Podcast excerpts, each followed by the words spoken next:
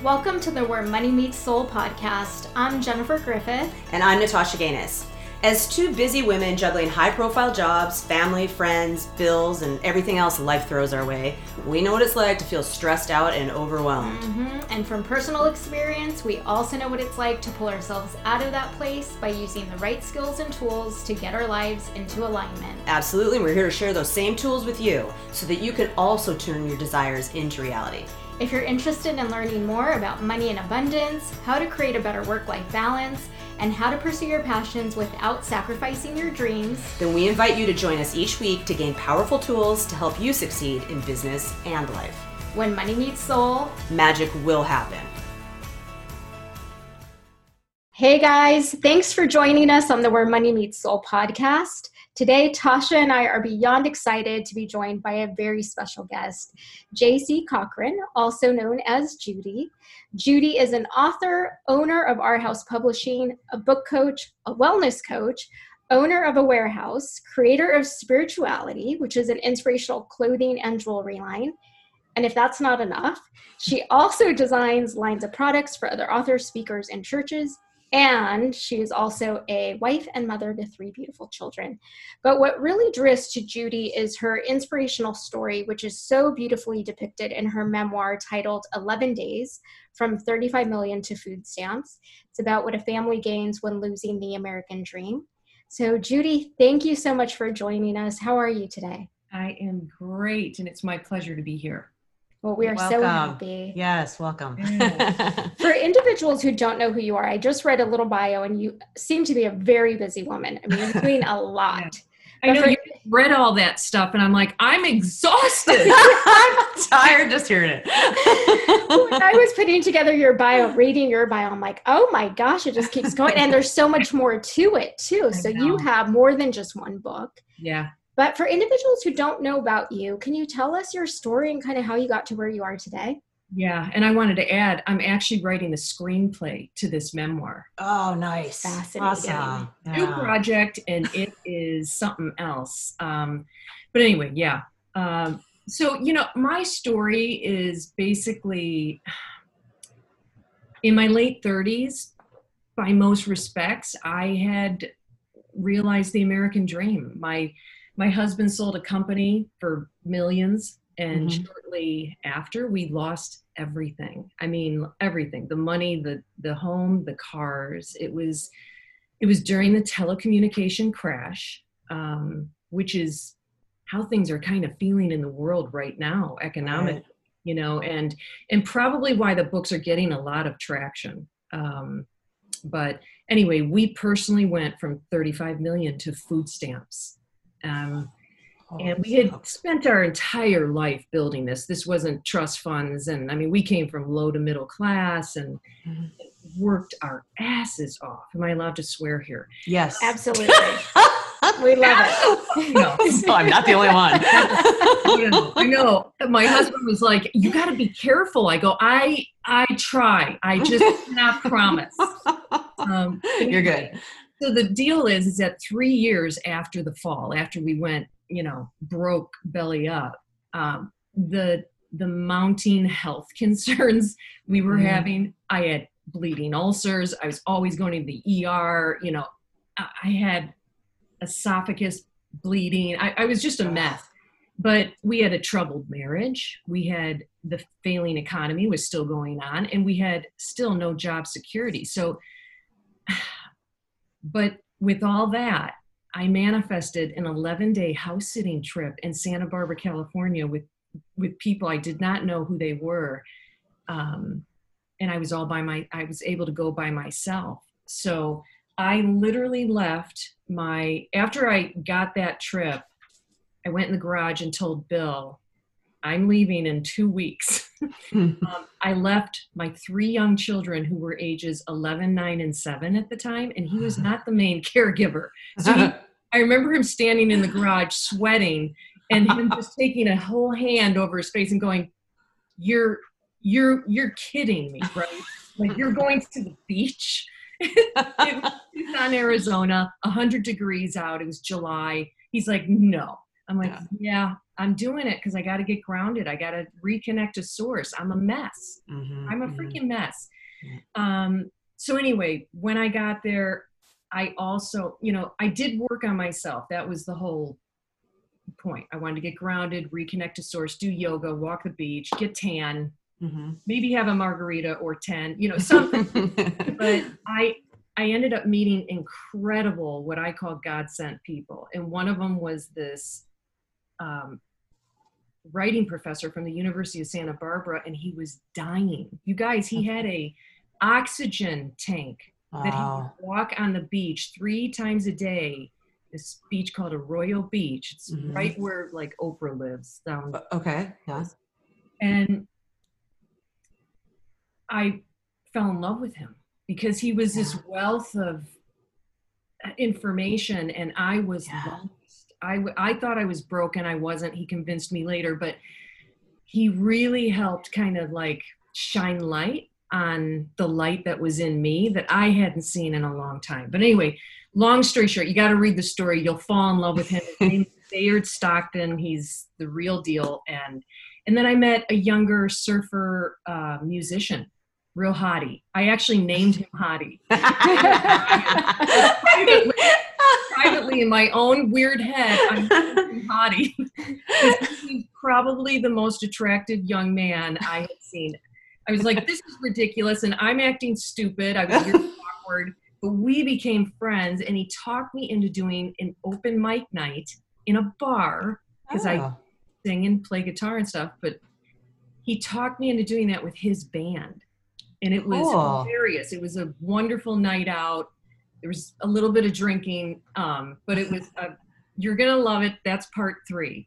Okay. Um, but anyway, I met a homeless guy, met a tattooed couple, a healer, a yoga master, this boutique owner who liked a bracelet I was wearing that said leap and the net will appear. And she immediately was like, I want to order these wholesale. I'm like, what? I'm on food stamps. Like I have no business. I have no yeah. money. I don't I have a jewelry business. Well, I went within seconds, I was in the jewelry business and I started making really cool leather weathered strappy bracelets. Mm-hmm. And um, the homeless guy actually made a shirt for, and that's what started my spiritualitee line. And wow. so, anyway, they were God sent people. And yeah. um, so while I was there, though, the big spiritual thing um, that isn't so big because everybody can do this. It's I sought greater understanding of myself, mm. of others, and of the circumstance I found myself in. And I saw my role and my responsibility in everything in a clearer way. And it essentially gave me my power back. Oh. And this understanding then led to greater love for myself and for others and for Bill, even being apart from him, mm-hmm. and for the circumstance I found us in. And what was cool is that on my way home on the 11th day, I had a blowout in my truck. I almost flipped my SUV. Oh, wow. At one point, fast forward, my husband and three kids and the AAA guy were standing on the side of the dusty Arizona road in 111 degrees. And the guy said, um, Y'all can get home now. And the last chapter is titled Get Home.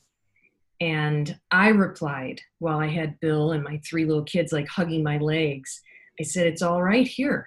It's all right here, you know, meaning it was really all right. Like we were gonna, we are gonna be okay.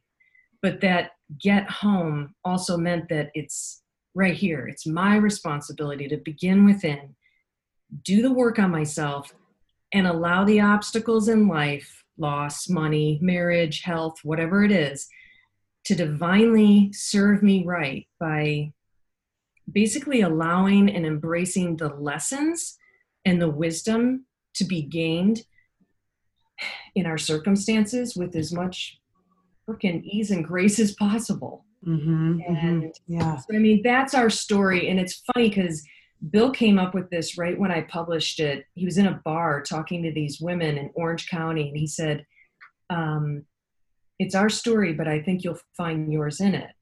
Mm. And I went, hmm, I don't know, that's kind of a big that's a big statement, Bill. And that is like, I have a hundred Amazon reviews. Half of them are from men, not just women. And it is a stand. It's like, I never in my wildest dreams thought I'd read a book about 35 million of food stamps and think I'd find my story in it. But Yeah. part two is about our marriage, it's about infidelity, it's about raw, transparent, brutal marriage stuff. And um, it's a magical book. It just it meets you where you need to be met. It just yeah.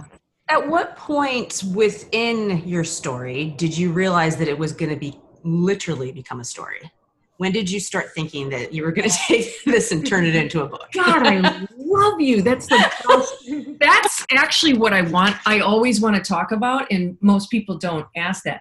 Okay, so Bayard was the uh, writing professor from the Mhm. University of Santa Barbara.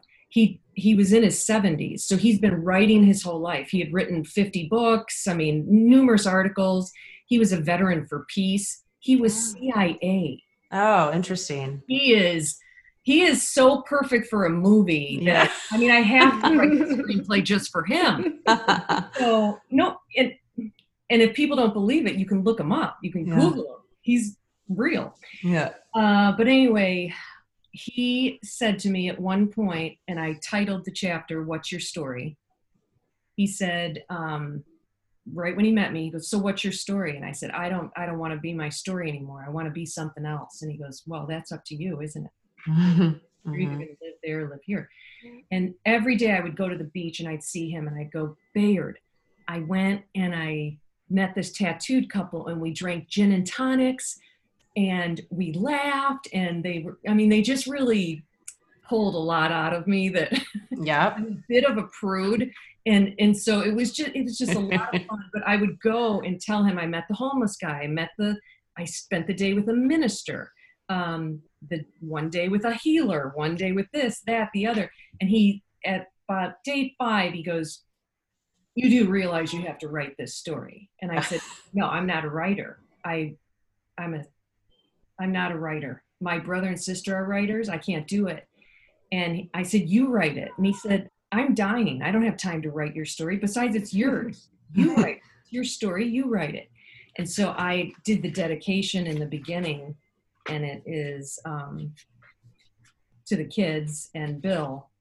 But I said, This book is my song, and this song is for you because I'm a singer. Like, that's what I do, you know? Mhm. And what I love that he told me is that um, he said, if you, and this is to all, if you guys are thinking about writing a book, because I'm a book coach, so I push people to tell their story. Um, and if you've got listeners, just write like you talk. Mhm. I, he goes, you're not Faulkner, you're not Hemingway. Just Yeah. You, you can tell a story. People can tell stories. Just write it like that. Mhm. And I said, Well, I actually see it as a movie. Like I could see the scenes and stuff. He goes, Then do that. Look at the scenes and then write. Mhm. And I'm not shitting you guys. I sat down to do that and I did not realize I was in this kitchen, busy, Christmas break, all kids home, some from college, one from high school.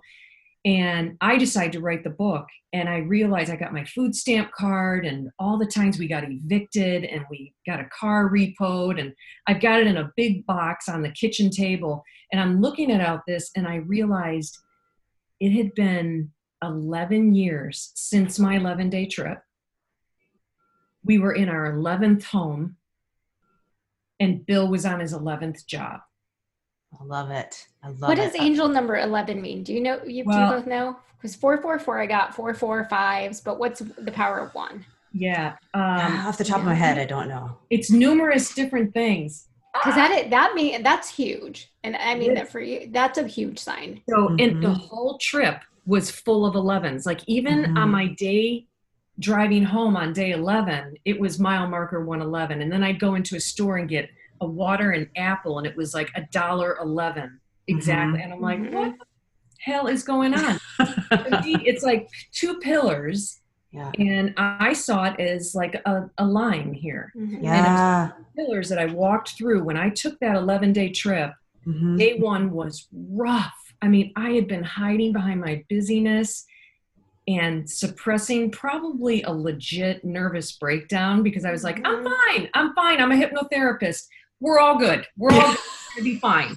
And I was lying to myself. Yeah. But day yeah. one, when it got quiet in the car and I had no kids to give juice boxes and pretzels to and stuff, I was like, yeah. oh my God, who am I? Yeah. I don't even know if I like this girl. but anyway, back to the 11, it's like seeing two pillars. Mm-hmm. And I felt like it was both my finish line and my starting line. Mm-hmm. And it was mm-hmm. like a new beginning for me. And so when I get people, I do wellness coaching one on one and then with couples, but I'm always like, okay, here, this is where we're starting. You're going to walk through these pillars. I'm giving you permission. Please right. just walk through them. There's a finish line. There's a part of you that doesn't, you're not serving the world the way you want to. And there's a part of you that wants to serve. And that's where you got to step over and whatever it is, if it's a you know 11 day trip or if it's a new company or a book you want to start or a relationship you want to rekindle and freshen up or one you might want to leave mm-hmm. you know um it's just yeah so i love the 11s yeah. So you you mentioned you're a hypnotherapist. Yeah. You, have you always been spiritual? I mean, I call it their spirituality. There's a little bit of woo woo ness. Have yes. you always been that way? Yeah, I'm really weird. I'm my mom just gave me a big box of things, items that like all my report cards and stuff. And I I realized I was wrong in the book. I think I said I was seven, but I was five. And at five years old, I went to her with a Bible in hand and I said, I need to talk to the church and the minister, whoever's in charge. And she's like, um, no. And I said, no, I have to go now. And I made a huge deal out of it. She ended up having to take me because I was hysterical.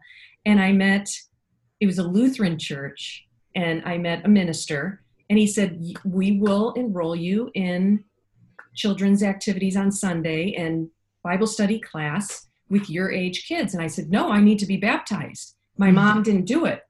And she he said, Well, again, do the Bible study and then and I go, No, I have to be I have to be baptized now. So anyway, lo and behold, I had a weird desire to connect uh, to source or some people call it the current in the universe. I call it god. And i don't know what it was and i just kept then i met a rabbi and i wanted to know everything about the jewish religion and then i met a shaman healer and i want to know everything about that. Mm-hmm. and basically i've just become this whole i don't know a if it's aligned to the light, I'm in. Yeah. And I don't judge. I have uh, atheists that have read my book, and I only mention God twice, I think. But I asked them to rip through it. I wanted them to see if they could do that. And mm-hmm. one of them called me back and said, Damn it, I got chills. And I, I'm not supposed to do that. I don't even believe in that shit. Mm-hmm. And I mm-hmm. and then the other one was like, I love I loved your belief in God. Mm-hmm. I don't have it, but I loved your belief in God. Mm-hmm. Mm-hmm. And so, um, I just don't, I just don't, I think we're all going to go to the same place and I don't care how you get there, just get there. Exactly mm-hmm. right. Doesn't yeah. matter which path, as long as you get to the right one, right? Yeah. yeah. I mean, yeah. how could you not love a Buddhist? You know, right. like. Yeah. Yeah. Exactly.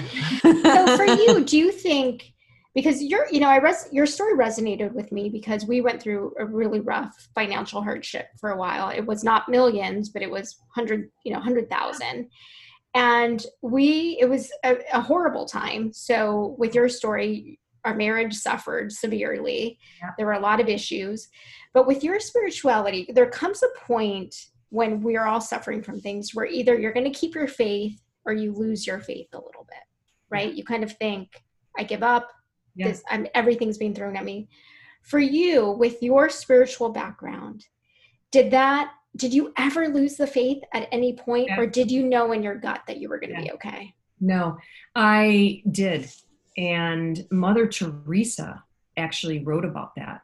Mhm. She did too, Mhm. of all Yeah, people. You know, so when I was feeling like I was losing my faith, um, I just remembered her. And also, something really remarkable happens in this book, part three. Keep the Faith is the name of a chapter in there. And um, I have this um, in Mhm. this Paul Mhm. he's a character you'll find out about in part two. And he was a love and he was also a loss. I lost him. And he was um, agnostic, he was not a believer of anything. And after he passed, his mom sent me this, and it happened to be on day four of my trip in Santa Barbara. She didn't know I was there. I didn't, no one knew that this was found after he had gone. He was already gone a couple years.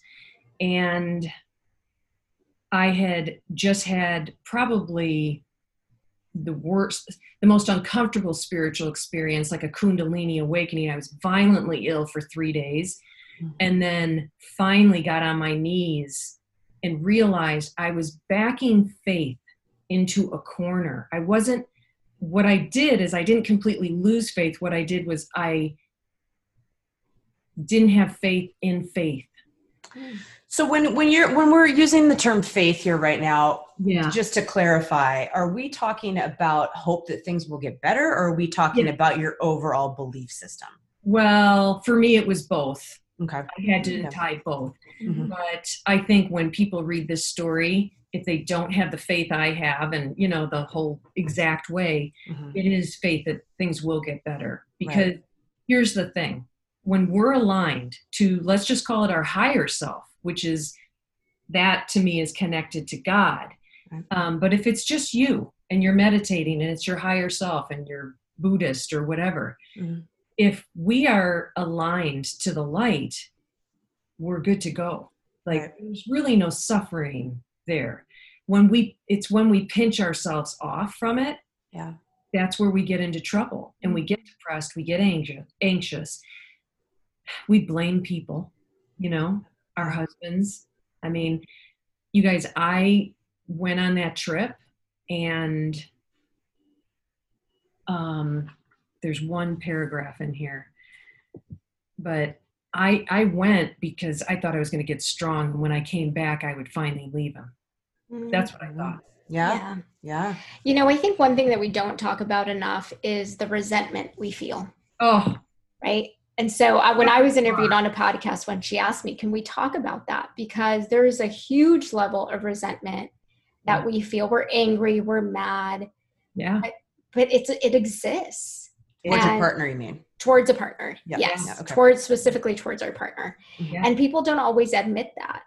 But it's Yeah. huge. You know, we're angry and we do we want to run away and we want Yeah. to leave. And in some respects I felt sorry for him too, so I didn't want to be Right. that hard on him, right. you know, and he was depressed and he's got suicide in his side of the family. So I was like, Right. my god, if I push him too far. Yeah. Right. I mean, people The fear. people from Exxon during that and AT&T were jumping off of bridges. Yeah. Mhm. Yeah. and a guy down the street who had lost something in one of those battles he was in his car in his garage with three kids in the house you know so Ugh, yeah. i was like walking on eggshells like i'd push him and then i'd go oh god what did i do you know Mhm. Mhm. um, yeah and i yeah so it was a scary time but see that's where the 11 days healed me because i Mhm. removed myself from him and motherhood temporarily Mhm. and literally got grounded and was able to kind of lift a veil and go,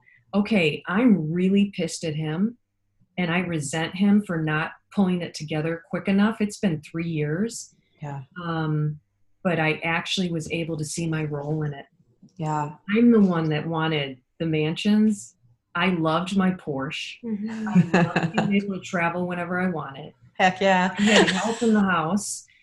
I'm like, I freaking wanted all of this. I Right. was so in. Right. And all of a sudden, when we didn't have it, I was like blaming him. Like, totally not fair. So how do I unpack this? And that's part of the the work I did there. So when you spoke earlier about manifesting the 11 days, that you manifested that place in Santa Barbara. Yeah. Did you specifically set out to manifest that or was it a matter of you think it came to you because it was a thought that you had in your or did you have any idea that you needed to go somewhere else to get yourself sorted?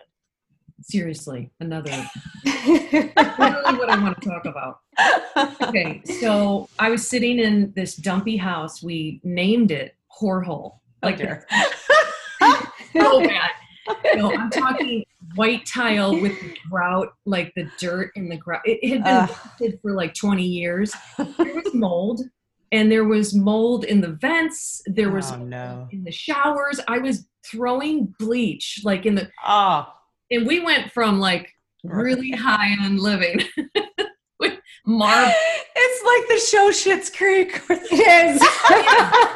oh yeah, it was definitely. Oh dear. And so, oh my god, I forgot my point. I was going. To- Manifest. Manifestation. So I'm sitting in this dumpy house. The air conditioner is, it's not even an air conditioner. It's a swamp cooler. So oh, you're, you're just, you're dying. And I pick up this book from Wayne Dyer, who I love and adore. Me and even I met later and he told me to write this book. That's a whole oh, nother cool. podcast. But um, but I pick up his book and he's about like got to talk about gratitude and appreciation. And I'm like, okay, yeah, Wayne, I'd like you to move in here, live with, and try to pay some of these bills. And what we had 120 lawsuits against us too. I oh, oh my gosh. gosh! Because Bill was the CEO of the company. Yeah. When it went down, we just got sued.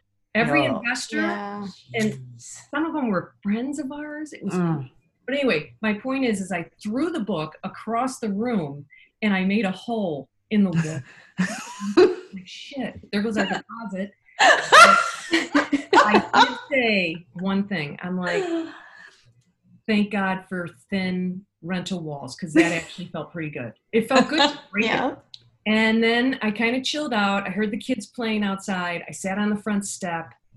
Clint was wearing Bill's football helmet, and it reminded me of when we met in college and he's the captain of the football team, blah, blah, blah. It was kind of magical. My roommates were like, holy crap, you just met the man you're going to marry. I go, no, I didn't, you know.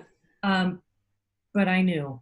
And I, I could feel our magic. I could feel that it was all part of a plan that, yeah, it's not filled with ease and grace, this marriage. Um, but I love him. And, and I, I, I remember that and so I, my point is, is that I went into appreciation for us. Okay. And I went back in the house, and I'm not kidding you, a psychic that I had called two hours before called me back and she said, Hey, um, any interest in an 11 day house sitting trip? Two dogs. it's in Santa Barbara. It's close to my house. It's a mile from the beach. I'm like, yeah what? Oh, yeah. Yes. And I manifested that trip like that. And I swear it's like the law of attraction. Mm-hmm. Mm-hmm. I sat on that step. I thanked God for us meeting, even though yeah. it was a mm-hmm. show in our life at that time. Yeah. And then I get a phone call. And I Yeah. just don't think there are coincidences. And No, I think agree. We agree. Yeah. when you Yeah. align to your higher self and God, or just your higher self, even, you will uncover your dreams will come true. They can come to you because you're not pinching them off. Right. Mhm. And I was telling a lot of people that my prayers before that were on my knees, crying usually, like, Dear God, please help me. I'm so sick. I'm throwing up blood. I don't want, I can't afford to go to the hospital again. Um, please help me. Please help me. Victim, victim, woe is me. I can't, I have no power. Mhm. I'm Mhm. worthless. Mhm. And Mhm. when I added appreciation and gratitude for what was, Yeah. like I would look at Bill's quickly. Yeah. taking over the kitchen table for his desk, and I'm like, okay, well, we're not eating there tonight, obviously. I would try to appreciate that he was working his ass off to Mm-hmm. try to get us back on our feet again. Oh yeah. yeah. Little shifts like that kept helping. Yeah. Um, but anyway, so long answer to your question is I manifested that because of gratitude and appreciation. Mm-hmm, mm-hmm. Yeah. Yeah. And Yeah. how and it- quickly you saw the results as soon as you did that, right? Within what minutes? yeah. Yeah. And the Yeah. first person I met was the the hottie. I saw my guitar in the back of my SUV, and that's why we started talking. okay. And, and that is my healer. My guitar is my healer. So Yeah. everything was directing me to self heal myself. It just Mhm. it took God sent people to go, hey, hey, hey, look over there. Yeah, I'm going to get you up on stage. You haven't done this since college, but you're doing it. Right. And yeah. so Yeah. It was like you needed to raise your vibration in order to get Yes. yourself into another area in order to heal because currently Yeah. where you were probably I wasn't was going to happen. Way, way Yeah. down here, and you can't. You just. It's very difficult to attract the light when you're not emanating any Yeah. of it. Yeah. Right. Yeah. When you're operating at a very low frequency. yeah. yeah. So can we go back? You said something that you guys had 120 lawsuits. Some of them investors were friends. Yeah. When you know when you're in the good places, you have friends in high places, right? Oh, when yeah. you're in low places, not so much. Hey everyone, did you ever wish you had a friend who was constantly supporting your dreams to make more money, pursue your passions, or live a more relaxed lifestyle? Well, here we are. Success, financial freedom, balance, whatever you want to create in your life, you can have it, and we're sharing the tools to help you get there. That's right, because sometimes all it takes to achieve your goals is a tribe of people cheering you on, and we're here to do just that for you. Yes, we are. When you join our tribe, every week you'll receive powerful tools to help you achieve financial freedom, create a better work life balance, and pursue your dreams. For only $5.55 a month, you'll receive access to affirmations, mantras, guided meditations, EFT tapping sessions, articles, and tip sheets that all specifically focus on money and abundance, work life balance, and passion and success. That's a whole lot of stuff. It is. If you visit inthelifeofzen.com to subscribe and join our tribe today. So I can only imagine, and I think you talk about this in your book a little bit, that there were some false friends, right? Friends who you may have only had when things were okay and you had the money and the shiny cars and everything. Yeah. We often talk about setting boundaries and limitations. Did you find you had to create those healthy boundaries and cut a lot of people out of your life? I did. I did. Um, I actually have an audio download on my site called Sacred Boundaries, and it's inspired.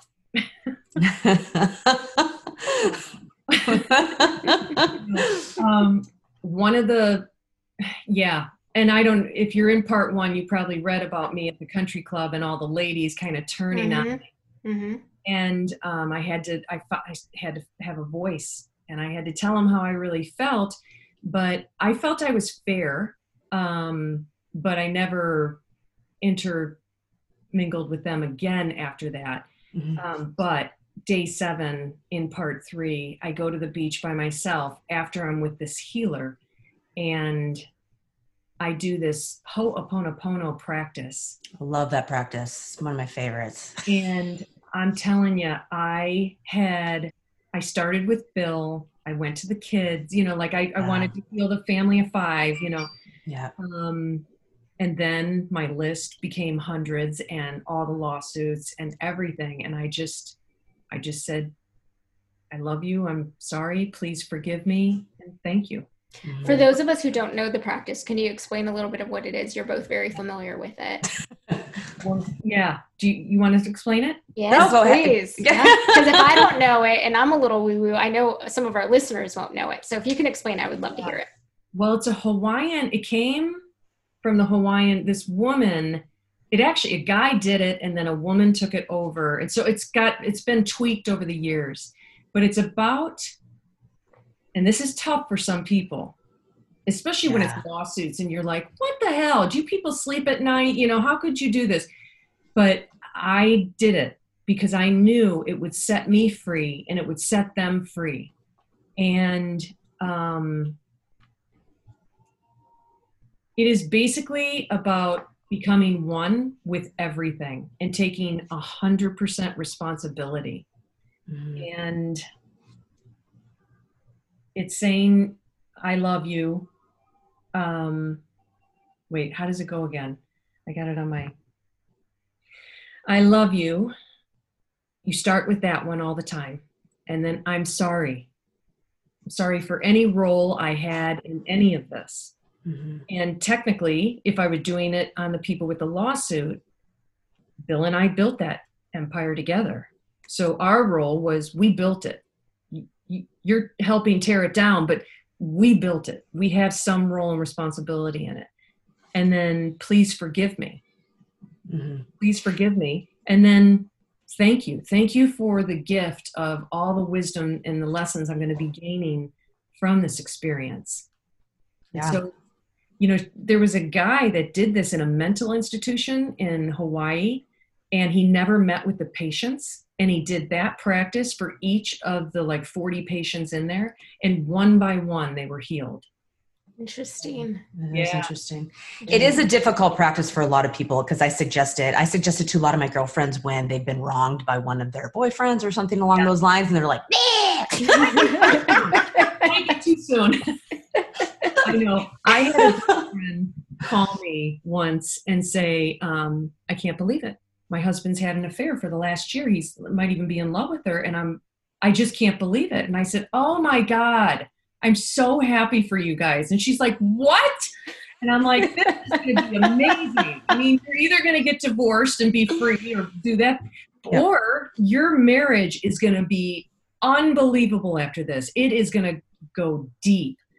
And she was just stunned, silent. But I don't think that's a response anyone ever expects, right? I, I need you as a friend. So anytime there's something bad, it's the positive, the positive person always- in my life.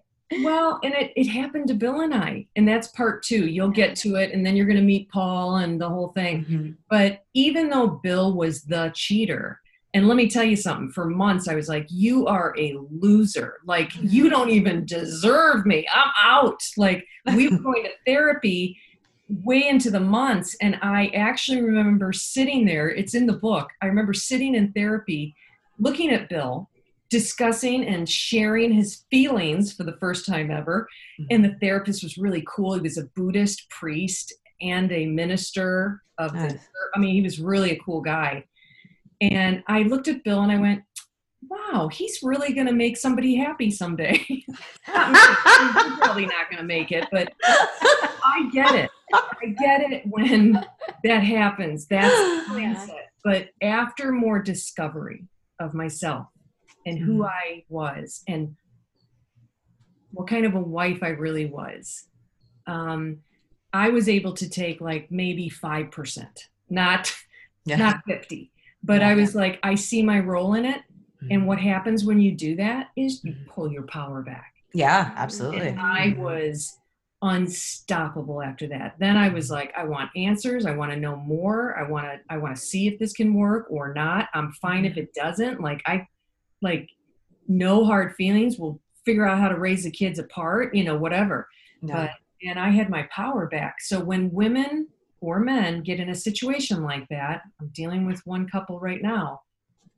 That's where I want them to be, is where they're in their power. yeah. You want to leave them or her, make sure you're in your power. You're not pissed off going, you know, Right. Right. how dare you? How dare you do that to me? Well, Right. I mean, Yeah. it took the marriage to get shitty by you two Right. Mhm. Yeah. Yeah. most of the time. Yeah. Some- you saw red flags you didn't say something something happened something happened and like i said it might be 1% 3% you know, it could be 50 you know um, but anyway yeah i have fun with that one Yeah. Yeah. So you you go on your 11 day trip. You you do the work on yourself. You come back. You're enlightened. You know, you said you thought you were broken. Yeah Someone told you you're not, and you really were kind of broken open, right? That's what I like to see it. So you weren't broken, but you were just broken open, and now you're shining.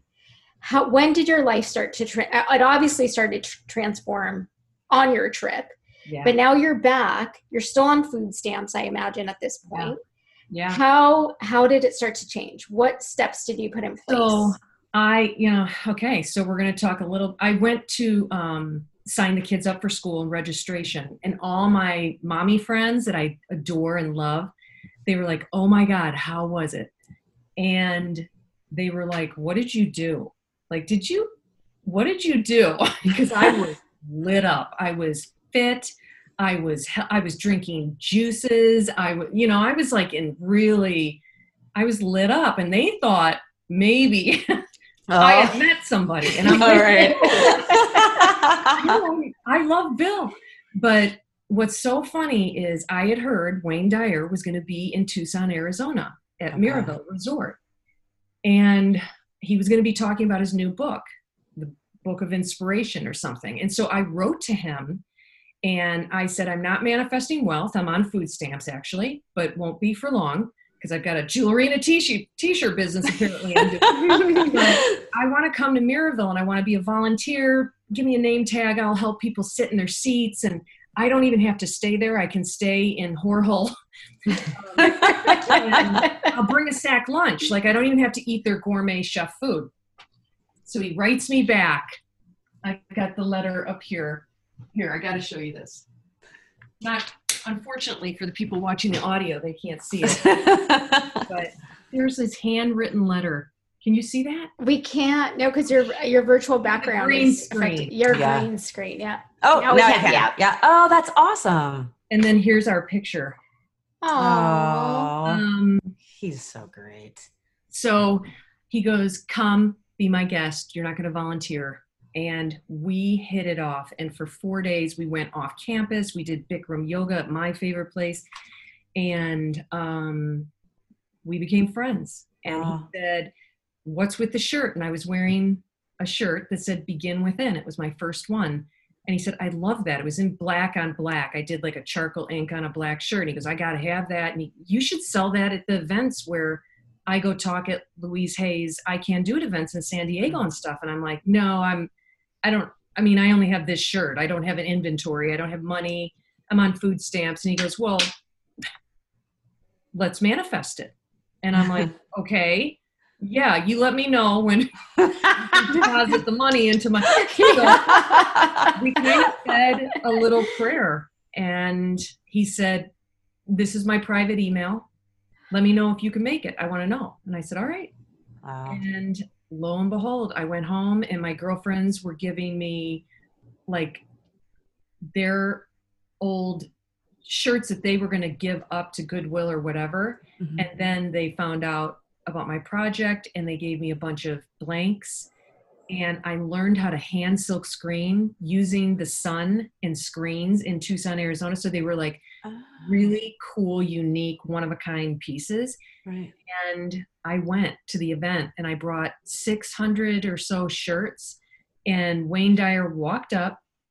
He bought one of six of all my designs they were like seek joy, begin within, at peace, mm-hmm. uh, love is my religion.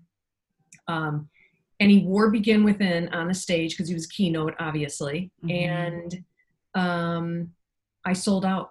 I wow. literally on day two, I almost sold out of all my t-shirts. And then Louise Hay walked up to my booth and she said, "Can you design a line of T-shirts for my orphanage in uh, Africa?" And I said, "Yes."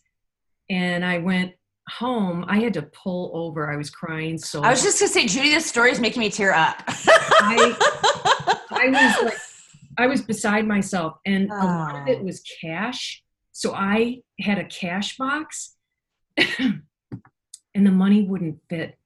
Oh my god! Ter- good problem to have. You're very good problem to have. Yeah. I put it in my t-shirt baggies, like the clear house and Bill was like, What? I, go, I think we're off food stamps. I'm not sure, but I'm pretty sure that pretty sure I got this. yeah, pretty sure I got it. So anyway, that was that. You guys, it was wow. it was crazy. And then I went and then I went to every event. He went to Deepak Chopra, um, all of them. I just went to all the events that I wanted to hear about and and yeah. the authors that I wanted to meet. And I started designing lines of t-shirts for all of them with their messages on them. And these are like the mega gurus. This isn't Yeah. like your yoga instructor. Yeah. You know? this is like Wayne Dyer. This is I know. crazy. Yeah. Like, so you you re- you did manifest this. That 11 day journey Wow. manifested. I mean, this Yeah. perfect connection, a perfect network. It really Um, was. It's And amazing. all the way down to finishing the book. I finished it. I had a draft of an email ready to go to Wayne. I had in the subject bar, I did it. It healed me because it's Yeah.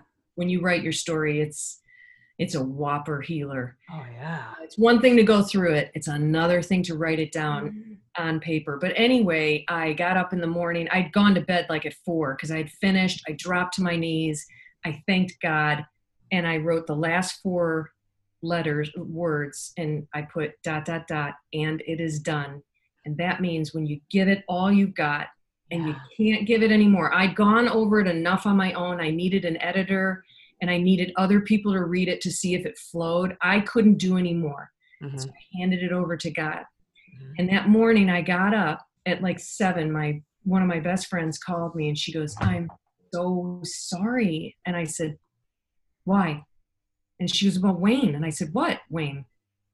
And she said, He passed away last night. And I said, Are you kidding me? Mhm. No, I was gonna, he was gonna connect me with a publisher or an editor or both, or maybe an agent, maybe publish it with Hey. What? Yeah. And so I decided she actually became, strangely enough, my editor. She's like a spiritual editor. She wasn't punctuation. I had somebody else do that, hmm. grammar and punctuation, but she was my spiritual editor. She knew Wayne too. And we feel that Wayne actually helped us edit that book because we had ridiculous, miraculous things happen between us and a lot of synchronicity. I mean, it's a book in itself. Mhm. Um, so anyway, that I, you know, at one point I said to Bill, I wish he could have read it. And he goes, I think he did. Oh, I'm sure he did. Yeah, yeah, Yeah. yeah, yeah, yeah. That's So awesome. Fascinating. What Oh, a beautiful isn't it? story. Yeah, And yeah. thank you straight for sharing it with us. Mhm. I, I absolutely love it. So now what what's next for you? So you are writing more books. You have a couple. Well, Screenplay, A apparently. screenplay. I'm, I'm finishing that screenplay and um, I'm writing the second book, which is called Carry On. okay. and it is opening up my heart again. It is a tough one. It is another memoir. It's a true story. It's the secret language lessons and heart wrenching love a family experiences when a child endures addiction. And that is about my oldest, Mm, Marcus. Okay. And so, you know, got Yeah. home from the 11 days thing five years later, whatever, seven years later. That's what we endured next. And that ripped our family to the core again. And, yeah. but, but, it was, I tell him to this day, he is a gift. He is a gift. He is a gift. I, I don't tell people that have addicts in their house, oh, I'm so happy for you. I don't do that. Yeah. Not like the cheating thing. It's different. When you think you're going to lose a kid or a, a partner, um, it's terrifying. Mhm. But I do know one thing that it will rip you to your core. It will crack you wide open. But that is, like you just said, that's where the light gets in and it gets in for the whole family. I mean, his siblings grew, I grew, his Yeah. dad grew. We learned about, you know, the hereditary addiction and how that passes. Mhm. It's a real thing. It's, and I wrote in the prologue, you know, it's not that we did anything wrong. It's not that we did anything right. It's just slippery shit we all, some families get into, and it's, it's an epidemic right now. Mhm. Oh yeah. Yeah. Mhm. telling you, I mentioned this on a live, um, a live show. I'm doing fo- a challenge. I'm doing 45 lives on Instagram and Facebook right now. But day nine, I said, I brought up Marcus and I read the prologue, and now I have like 15 people that are getting coaching and or want a Facebook group together so we can build like a support group. Mhm. So I'm thinking of doing that in my spare time. Yeah, because you don't have anything going on. I, I want to make sure I'm present for that one because that is just it's heart wrenching to go through it. It's heavy. It's um I I yeah, I'd like to read that. I actually um I lost my best friend to addiction years ago. So, yeah. Yeah. So you know. Yeah. It's, and then there's a what if like oh what exactly. said the right thing and and that what if I'd have paid more attention and you know Mhm. those sort of yeah, what if I'd have been more observant? What if I'd Well, uh, you're yeah. really going to get triggered in part two because Paul, that one I'm talking about, the Keep Mhm. the Faith Paul, Mhm. he was addicted and he Mm. Hung himself. Oh god. Yeah. So- yeah. Um, my fear was that Marcus was going to kill himself, and he kept getting in head-on collisions and drifting down mountains in Tucson, Arizona, racing his cars, and I'm like, he wants to die. Like yeah. he just wants to do it a little more glamorous, you know. Right. Yeah. Um, but yeah, it's it's excruciating. But the Mhm. truth is, is that the title of it is "Carry On," and it's about him carrying on. Mhm. It's about me as a mom being able to carry on, Mhm. dad, brother, sister, and and how we carry on afterwards too. But I think the nugget, the big gold nugget inside, will be now with hindsight, I can tell people how to stay grounded Yeah. and aligned to their higher being Right. because if you don't and you give too much energy and vibration into their illness dis-ease you're going to get swallowed up in it mm-hmm. and the goal is to stay in your light and drag them into your light but Right. don't let them pull you into their dark Yeah. and it's tricky when you're a mom. You're going to chase them out the door and you're going to do every damn thing you can. And we did it all. We have ridiculous stories in this book. I mean, from cartel interactions. that- Holy crap. yeah. Because Bill's kind of a badass. I don't care if I die. My kids, and I'm going to go. yeah. Okay. When is Bill writing a book? yeah. When is Bill writing a book? Is he writing one? I. I keep telling them, you're going to have to, every time I go and speak about the book, they're like, is Bill here? Is Bill Where's this bill? and he's like, I'm not coming to those things. I go, honey, you're gonna you're gonna have to come to some of the retreats I have that I have couples at. You have to. Right. oh, yeah, that's Yeah. good. That would be good. Yeah, Yeah. especially your story would be so inspirational for people who have Yeah, gone and through the same. Yeah. And it's good to hear from him because he's not as expressive as me. He's a guy. He grew up as a guy. He's not, Mhm. Jimmy, you know, and Right. he is. And I don't back them into corners to make me happy anymore. But Yeah. you're gonna have to read to the end. You got to read my epilogue, of course. Okay. Okay. But you've got to read his afterword. Okay. and I made him write an afterword. and then he wrote me a letter after he read the book. oh, okay. And um, it was tough. I gave him the book. I had six or seven people that were very big readers and very intelligent. They're like, this is probably the best memoir I've ever read. And it was male and females. And he heard their feedback and he was so excited to read it. So I gave it to him. I went to bed, crawled into bed like at one o'clock in the morning. I'm like, oh, I wonder where he's at, you know? and I put my hand on his chest or something, and he took my hand and moved it away. I'm like, okay, That's Houston. you got a problem. And I'm thinking, what the hell did I write? Like, Yeah.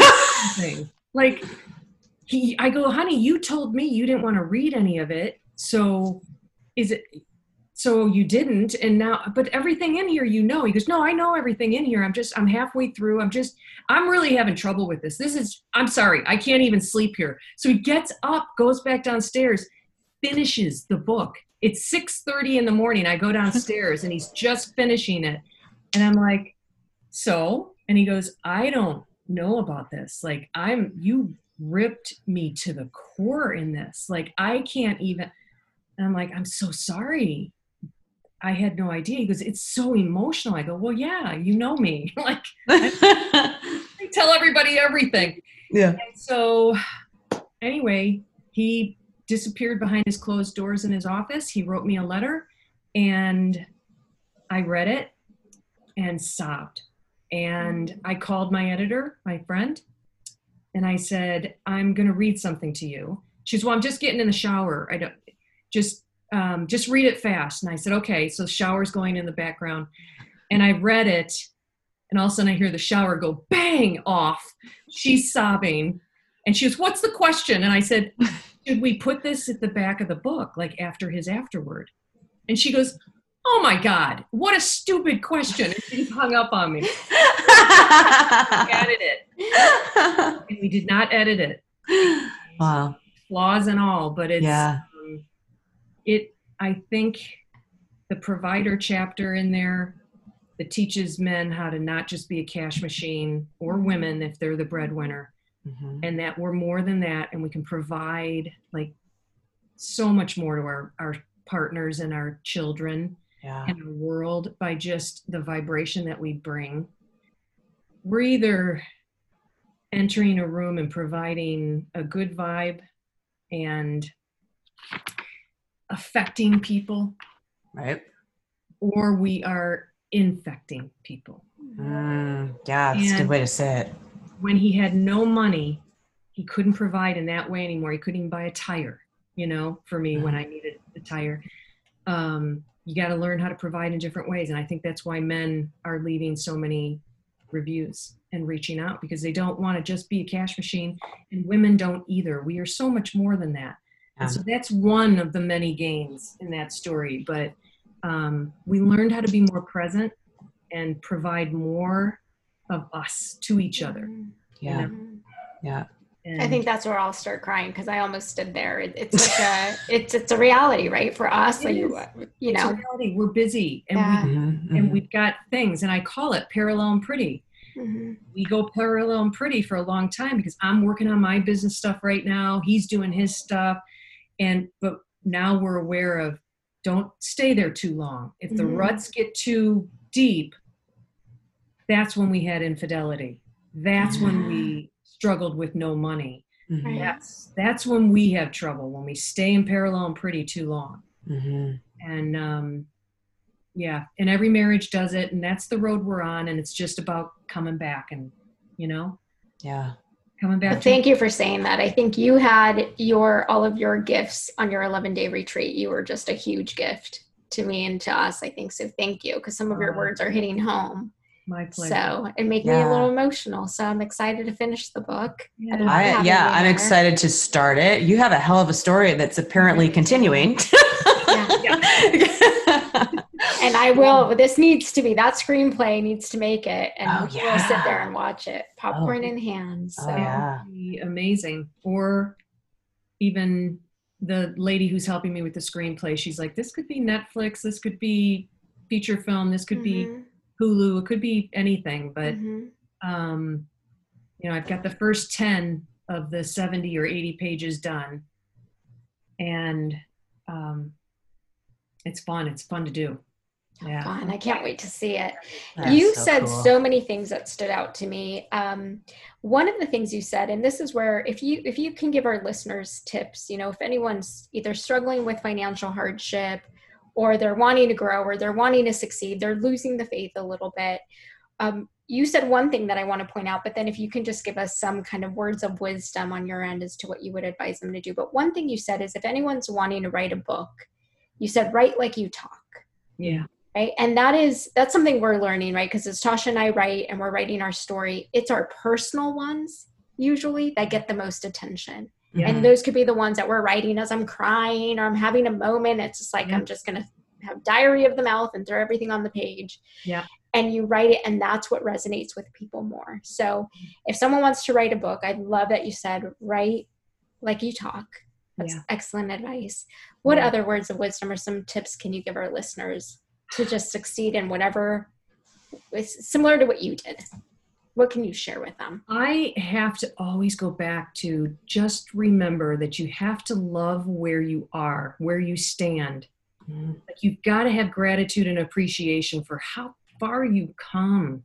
When we're in the midst of crisis, we tend to go, I can't believe I'm here again. And we beat ourselves up and we beat our marriages up and any circumstance up, our health. And it's a beat session. And mm-hmm. I think that appreciation and gratitude has to come. So I would say hit the pause button, drop into gratitude and appreciation for where you are right now, where your husband is, your your wife is, your business partner.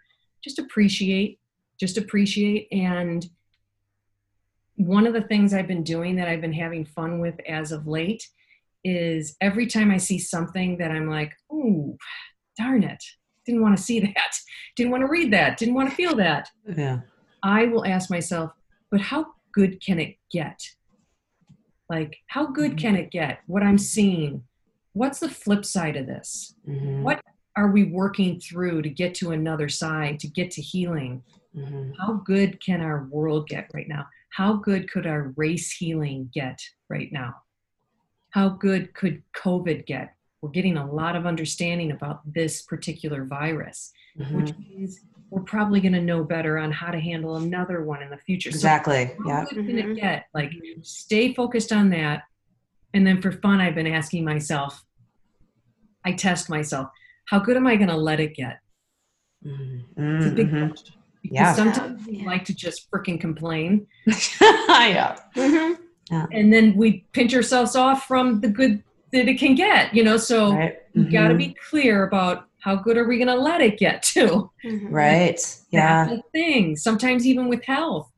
My sister's an acupuncturist and she gets people in there with migraines and stuff. And she's like, I don't think they want to get rid of the migraines. And I'm like, why? And she goes, because basically they get a whole weekend off every single month and their husband has to take care of the kids. And I'm like, you're right. It, that's the bonus. right. And then when she tells the patient client that, she's like, huh, wow. And my sister will say, wouldn't it be more fun to like go to a hotel and take a little Mhm. beach weekend rather than Mhm. get the whole migraine and sit on the couch? Right. Yeah. So, anyway, long story short, I would say appreciation and gratitude for where you are, for where others are, for where circumstances are in your life, just right here, right now. Take it in, find something to be grateful for. And then for fun, ask how good can it get and how good will you let it get? I think those are excellent tips, especially for people who don't necessarily bright side or think positively automatically, right? I mean, some people do, but not everybody Yeah. does. Yeah. And as a hypnotherapist, I see it all the time. And I've got seven free downloads on my tools section of my website. So those will get you started. And then there's 25 more for bad habitual thinking. Awesome. Yeah, that's perfect. So- We'll link those in the show notes for everyone too. Yeah. I'll Yeah. find I'll find the link on your site and put them on.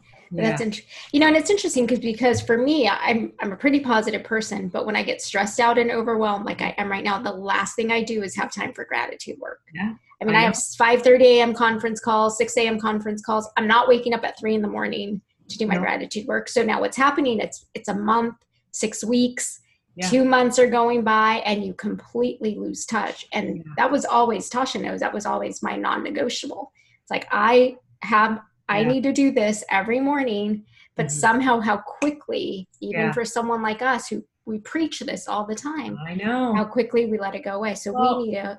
It's important. It is, and it's why they call it a practice, Mm-hmm. meditation or anything else, or a gratitude practice. It's a practice. So let's be kind to ourselves and gentle. We are going to go in and out of this based on whatever projects we've got going. That's the end of that story. I mean, that's how Yeah. that. hmm One of the things I love, if I know I'm going to be totally rushed and I'm not going to sit down and do like 10 gratitudes and the way I like to do it and spend like a whole hour, um, I will get out of my bed and one foot is thank and the other one is you. Thank you, thank you, thank you. That's cool. all the I way love to that. bathroom, brush my teeth, all the way down to get my coffee. Thank you, thank you, thank you, thank you. Mhm. And that's it for that day. Mhm. Yeah. Yeah. That's yeah. what I do, and it's easy. Yeah. Yep. Yeah. And What a you can gift. I Uh, thank you for whatever good there is, you know, whatever. Mhm. yeah. Yep. Yeah. Because things could always be a lot worse. Always be a lot worse. So, a few questions for you. If if our listeners want to know more about you, if they want to follow you on social media, if they want to buy your jewelry, download your free gifts. I want to buy your jewelry. this is my. I love this one. This Yeah. is the one that, like, Oh, that is beautiful. I Yes. had. Those the chakra colors. yeah, they are. Yeah, Yes. it's beautiful. But beautiful. the woman that makes these for me is on the East Coast, and it's Mhm. her energy that I absolutely love. And She's like one of those super present meditator. You know, she's just cool. Yeah. Yeah. And, uh, yeah, I love this one. But um, it I is. would say website is probably the very best thing. Okay. And so that's just JC and then Cochrane, C O C H R A N E. There's a silent E at the end, Mhm. dot com. And there's a whole thing, you know, a bunch of stuff about me, where I'm coming from, and all that. And then there's my shop, which is called AWAREHOUSE. And that is my play store. I I will go in there just to look around myself. ridiculous.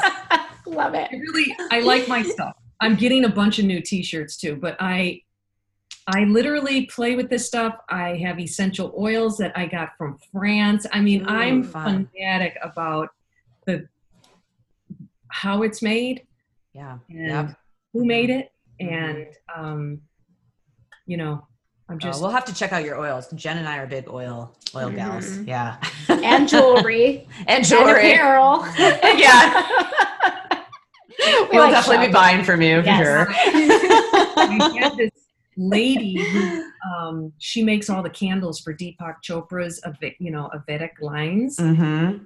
She made me a candle and it's got essential oils in it. It is pure. It's expensive because it's pure, but it's soy. It is unbelievable. Nice. And I'm kind of weird about the incense have to be 100% clean. Otherwise, Mhm. I get a sinus headache. Yeah. Candles, same thing. I can't Mm-hmm. be burning that stuff. And Yeah. Yeah. the oils too. Um, Mhm. Yeah, but I got a little recipe thing on the essential oil thing that will teach you how to make a room spray. You just Oh. go buy a Oh, glass jar bottle sprayer, Yeah. and I have the recipes. But Oh, yeah, perfect. you guys will love that. It's Yeah. good to, you know, just kind of sage your office, but with Mhm. essential oil spray. Yes. Yeah. No, that's perfect. And when you when I travel too or go anywhere, I I, do like that. to. Yeah. Me too. yeah. Yeah. It's your yeah. must have. Yeah. Perfect. I actually literally bring sage with me, no matter where I go. But I I've uh, turned on numerous fire detectors. Bill's like, serious. what's going on? I'm just burning some sage. It's good. don't worry. Don't worry. Well, you'll sleep better tonight. Trust me. other thing you could do it's not in my four bottle kit but you could buy sage essential oil Yes. Mhm. Yep. so i have been traveling with that because yeah i don't want to set off the fire alarm That's a good idea too. Yeah, I do diffuse that at home. Yeah. I, very- I like to spray that one on my bed actually, and in my dream catchers and stuff. Yeah. yeah Yeah. Yeah. oh you're into all the woo woo stuff too totally. We all we got it all. But we love yeah. it. So one thing we end up we end with every episode is either a mantra or an affirmation or some kind of a special saying. Do you have anything? Do you have anything to share with us and our listeners? Um I know you have a ton because you you're they're on your shirts, so you, i know they're on your jewelry line. Do you have a favorite go to every day other than your thank you? um that's so funny i didn't even write one down i don't know why i didn't And you don't have to. We don't need to put you on the spot. yeah Actually, what's the one that you said was on the t-shirt, the first t-shirt for for Wayne Dyer? Oh I like begin within yeah Begin, Begin within. within. yeah Begin within. yeah That's like that. Yeah. That's a Yeah. one yeah, that's a one liner and it is um yeah, that's it. I Begin mean, within. everything needs to begin within. Yep. It absolutely does. Any issue we see on the outside of us, we can bring it back and direct it and begin within. And we're going to find different kinds of solutions when we do that rather than looking at the outside of us. Right. So begin within is powerful. Not Yeah. easy, but it's it's powerful. Thank you for listening to the Where Money Meets Soul podcast. We hope you're feeling inspired to take control of your finances, create balance, and live your best life. If you like what you heard, please subscribe and leave a review. And if you know anyone else who would benefit from this content, spread the love by taking a snapshot of this podcast, sharing on social media, and tagging In the Life of Zen. And stay tuned for more from In the Life of Zen. Visit us at inthelifeofzen.com and follow us on social media at In the Life of Zen.